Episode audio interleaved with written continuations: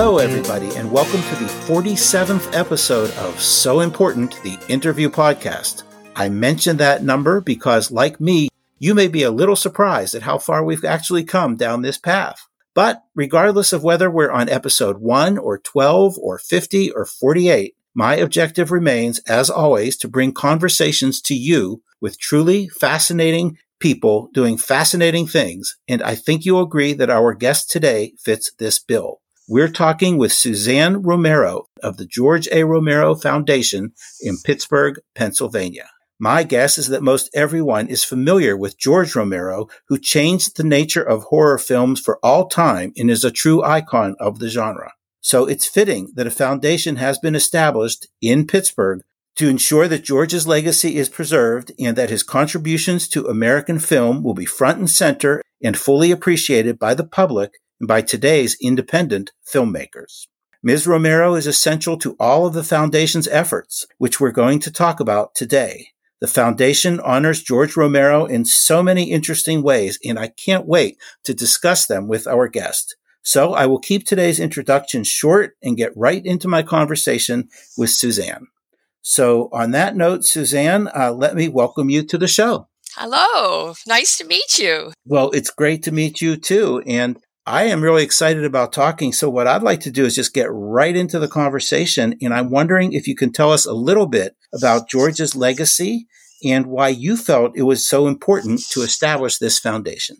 Well, you know, when George was diagnosed with his illness, he insisted that we not talk about business and uh, and I of course was fine with that and we were uh, Scrabble players we played Scrabble together and often we had some of our most important conversations via the, the Scrabble board.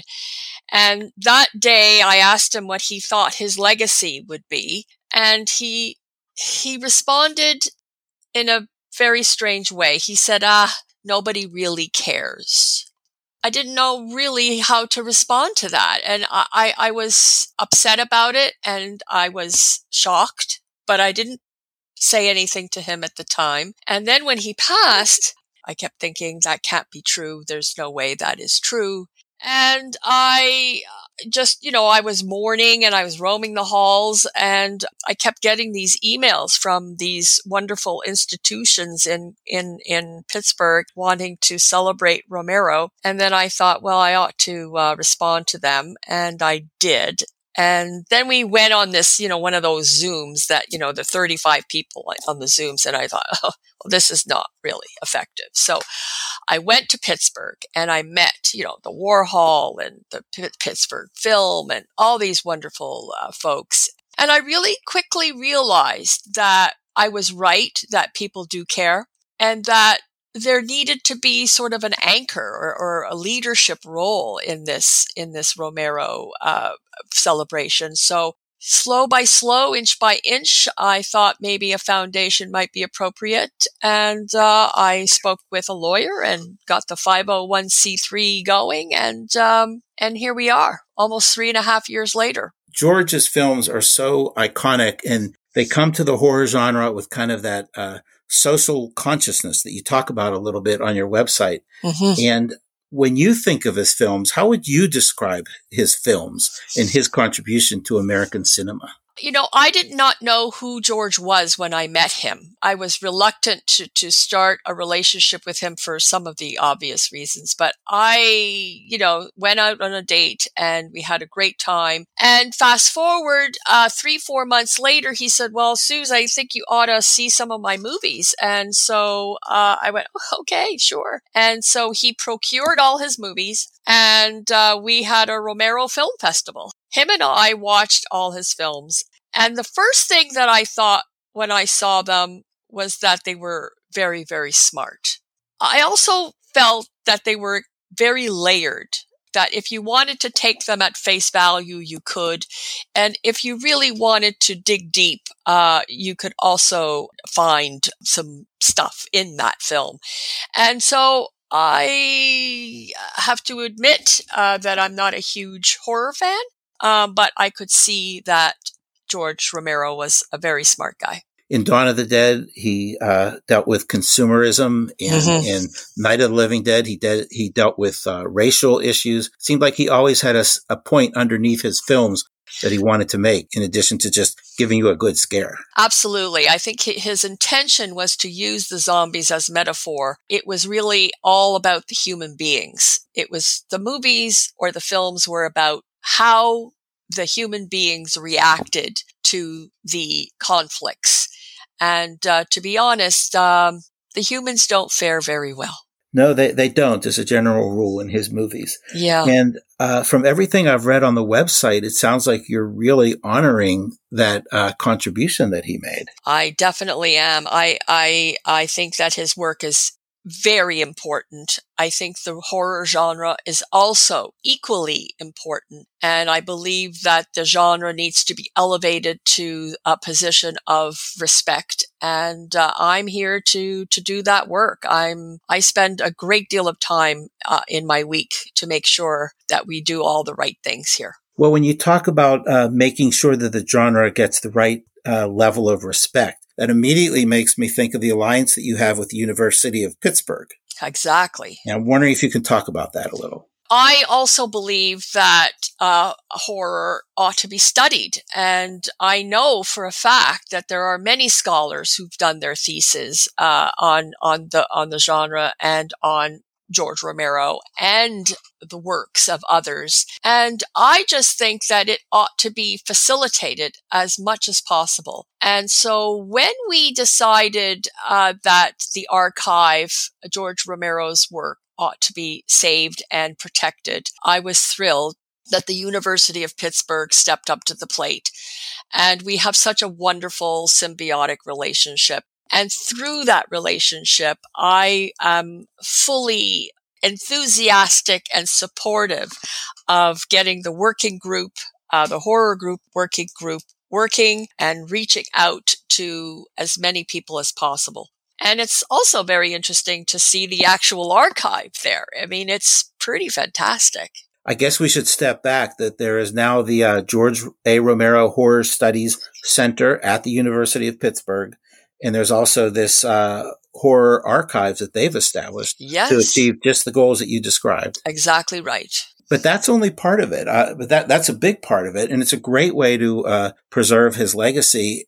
And I love the fact that it's right where I went to grad school. Mm-hmm. So I can't wait to go and, and check it out.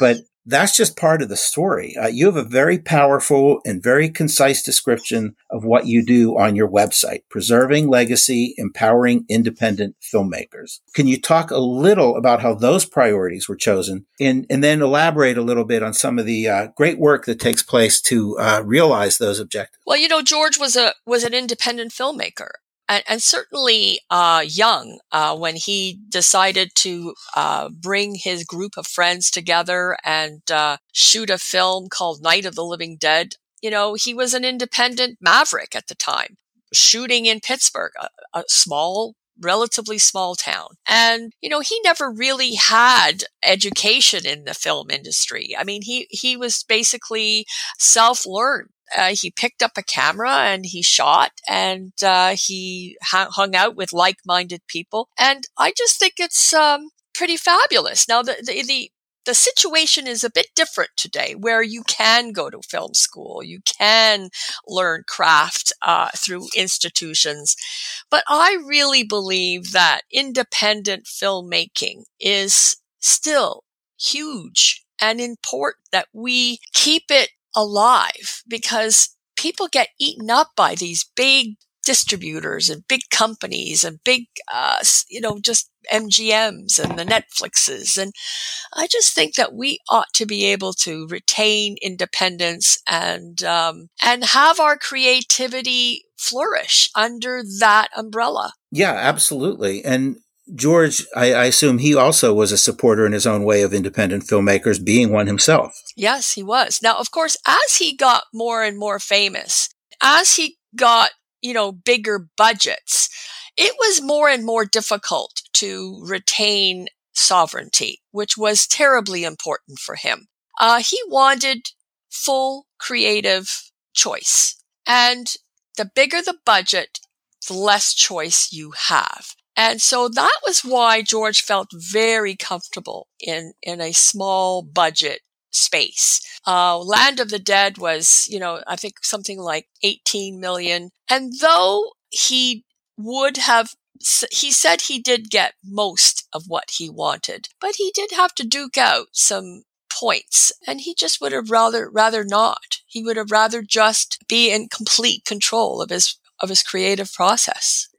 What were some of his favorites of his own films? And then what were some of his favorites of other people's films? Well, I Martin uh, is George's favorite film, and the reason he told me that Martin was his fi- the film that he preferred uh, of all others was because from frame by frame by frame, he got to shoot exactly what he wanted, and as a director, it's a luxury that you just don't get, and he got it with with Martin, so he was very happy with that. And in terms of his his likes, well, first of all, he liked boy movies. He liked black and white films. Um, when he met me, he, he thought I was basically, you know, handicapped because I hadn't seen any of the basics. And so he, you know, literally took me to school. And for 15 years, um, I've seen all the more important films. But he was a cinephile and, um, he needed me to, to see film and to enjoy all film. And so we did. So I watched, you know, the Turner classic movies and we would get our program and he would highlight all the films that I, he needed, I needed to see. And I'm, pl- I'm proud to say that I, I graduated. I graduated. Yeah, no, I'll bet, you know, people would die for an, uh, uh for an education like that. You know, yes, absolutely. So it sounds like uh, uh, you ha- guys had so much in common, at least in respect for this love of film that he helped you develop. And it yep. sounded like it really stayed with you. It really did because he made me change the way I look at a film. I used to just watch a film in a very sort of just entertain me. But now I see a film, I see, I see the craft. I see the sound design. I, I hear the sound design. I see the way the director chooses to uh, express or articulate the story. I see it now. Uh, before, not so much, but like I said, I went to school and, uh, and he was a great, great teacher. It's interesting that you mentioned Martin because many years ago I had a blog and I had extensive conversations with Tony Buba. Mm-hmm. he talked glowingly about Martin, and that was the one that he pointed out too. Yeah, well, you know, Tony is a, a Braddock boy, and you know, Braddock is, um, you know, a typical town that struggles. It's a struggling town economically. And it, it's just an interesting sort of escape of what can happen in, in a small town like that. It's really a scene in Pittsburgh. It's a movie scene that you guys really created, didn't didn't you? Well, I didn't, but certainly people like Tony Buba and George Romero and and you know all those you know you know Russ Streiners and Russos and all those folks uh, you know, they, they were passionate about filmmaking and all excellent, excellent and talented and and he had a really good sense of who who had something to bring to the table uh, and he was a very open person very generous and open to ideas um, he liked the uh, dialectical process and um, and he loved making movies. I, I wish I'd had a chance to meet him. You were a zombie though in Dawn of the Dead, weren't you? I was indeed. I did meet him then. Yes. Okay. So you're there. You go. But we didn't. we didn't talk about the dialectic of movies, though. Right. Right. Uh, he was he was very busy, and I was uh, just a kid of eighteen. But speaking of Pittsburgh horror, there's one thing I really want to hear about, and this is the relationship to Bill Cardille.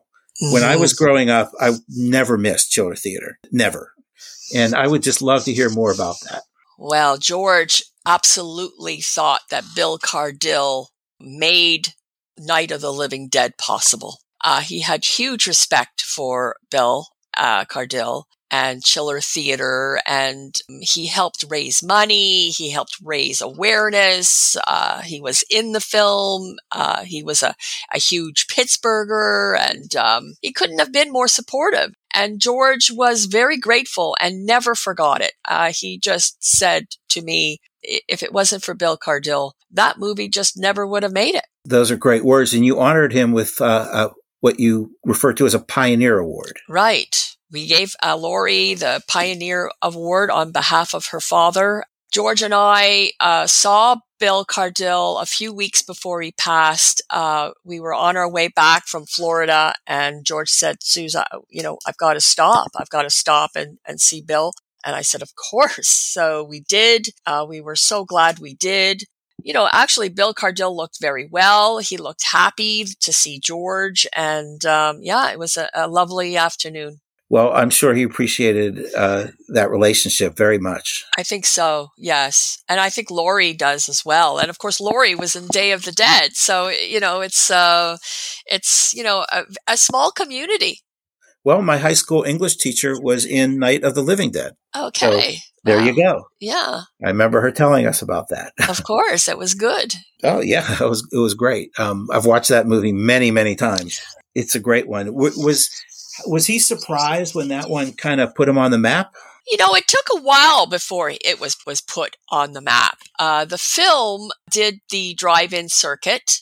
You know, it did all right. But then um, there was an article in Le Cahier du Cinéma in France, and it recognized that film as an important film in American in American filmdom. And it was after that article that he started to get some accolades for having, you know, directed that film.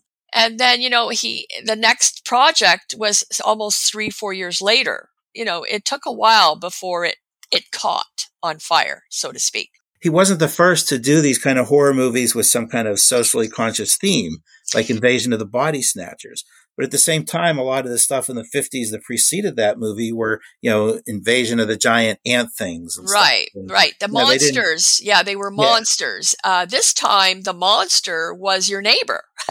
it yeah, was, yeah. it was the neighbor. It was the cook. It was the, the maid. It was the, you know, the plumber. Uh, so it, it changed monsters in a very elemental way. There's no doubt about it.